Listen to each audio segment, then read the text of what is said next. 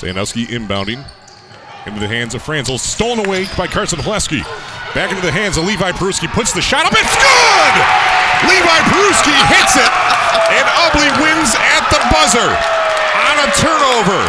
Levi Peruski, his first made field goal of the night, comes with less than a second to go.